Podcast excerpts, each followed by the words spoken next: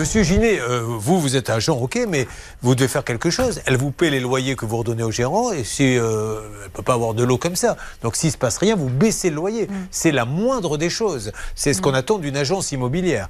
Quel est votre point de vue juridique, Anne Cadoré?